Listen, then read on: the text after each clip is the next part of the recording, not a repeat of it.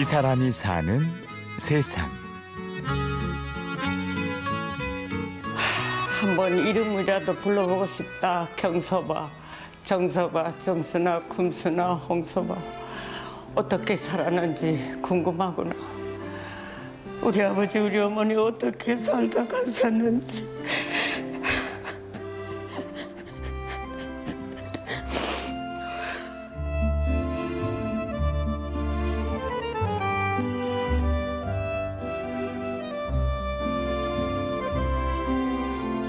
살아는 있는지, 어떻게 지내는지, 한평생 그리움을 묻어두고 사는 사람들이 있습니다.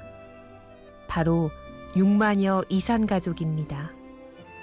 오빠가 스무 살 먹은 오빠가 나가서 안 와요. 평생을 기다려. 짐을 다 싸놓고 피난 갈 준비를 다 하고 짐을 다 쌌어요. 아빠 여기 잠깐 갔다 올게.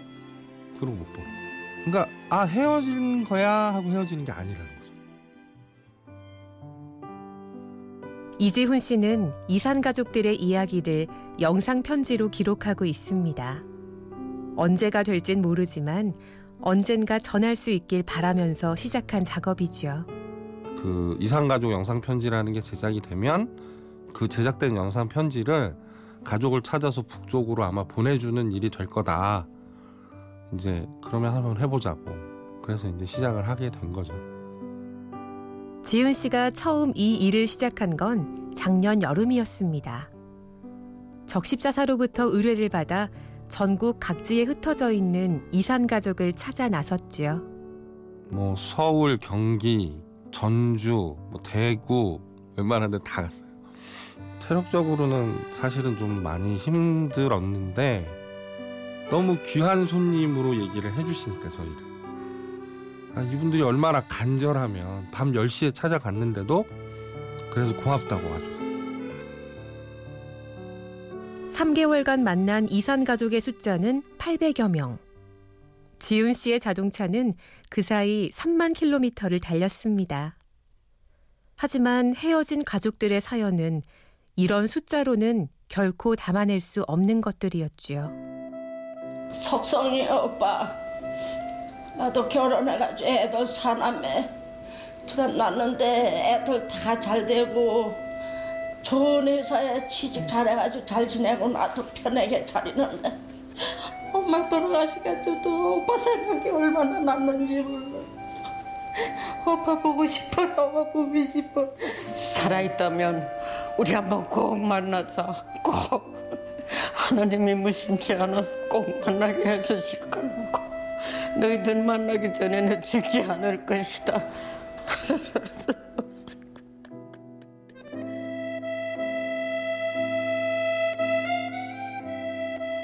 영상 편지를 기록으로 남기는 동안 지훈 씨는 자주 눈물을 흘렸습니다. 전쟁과 이산 가족. 그 전까진 생소하기만 한 단어였죠.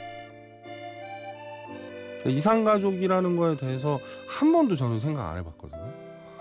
아, 이산 가족이 있다는 거 정도, 아 상봉을 하는구나 정도만 생각을 했지 그거에 대해서 생각해 본 적이 없어요. 근데 막상 그분들이 이제 만나고 보니까 얘기를 듣고 있으면 엉엉 우는 게 아니라 그냥 눈물이 저도 모르게 그냥 옆으로 이렇게 뚝 떨어지는 거예요. 가장 안타까운 건 이산 가족들의 숫자가 점점 줄어든다는 겁니다. 생존에 계신 분들이 작년 기준으로 6만 6천여 명. 그중 70세 이상이 약 82%입니다. 굉장히 많은 분들이 돌아가셨고 실제로 이제 영정 사진을 가지고 인터뷰를 한 미망인 분도 계세요. 그 돌아가신 분이 너무 살아생전에 고향을 그리워하셔가지고 한 번만 가봤으면 소식이라도 전했으면 했는데 왜 이제 왔냐고. 그러니까 가장 많이 들었던 얘기가 왜 이제 왔냐 했어요. 왜 이제 왔냐.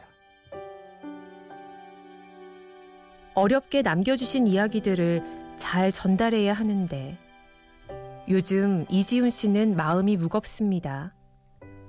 계획대로라면 지난해 말 전달했어야 할 이 편지들은 급작스러운 남북 관계 변화로 이젠 앞날을 기약할 수 없게 됐습니다. 그때만 해도 막 상봉한다고 막 그러고 상봉하고 그런 때였어요. 너무 희망 차셔 가지고 상봉되고 관계 좋으니까 이건 가는 거예요. 인터뷰 찍은 거. 갑자기 이제 상황이 바뀌니까 그분들은 기다리고 있을 텐데.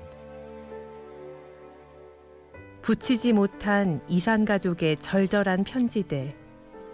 비록 전달되지 못한다 하더라도 기록 자체로 의미가 있다고 믿습니다. 어쨌든 이 영상 편지가 북한으로 가든 안 가든 지금 우리나라 대한민국 안에 있는 이산가족 분들은 해야 된다고 생각해요. 저는 그런 기록들이 남겨지지 않으면 반복될 것 같아요. 세대가 바뀌어도 반복되면 안 되는 게. 이산 가족 이야기를 담다 보니 자연스레 자신의 가족을 자주 떠올리게 됩니다. 함께 있는 시간을 감사히 여기고 곁에 있는 사람을 더 사랑하자. 지훈 씨가 전하고 싶은 말입니다. 저는 800명이 겪은 일을 간접적으로 들은 거잖아요. 그리고 들으면서 아 진짜 전쟁이 무서운 일이고 다시는 일어나면 안 되는 일이라는 생각이 제일 많이 들었고 가족에 대한 소중함이 좀 더 많이 생긴 것 같아요. 그러니까 사람하고의 관계를 좀 더 깊이 생각하게 된 것 같아요. 지금 한순간 한순간에 좀 더 최선을 다하자. 이 사람이 사는 세상. 취재와 구성의 박정원, 내레이션 임현주였습니다. 고맙습니다.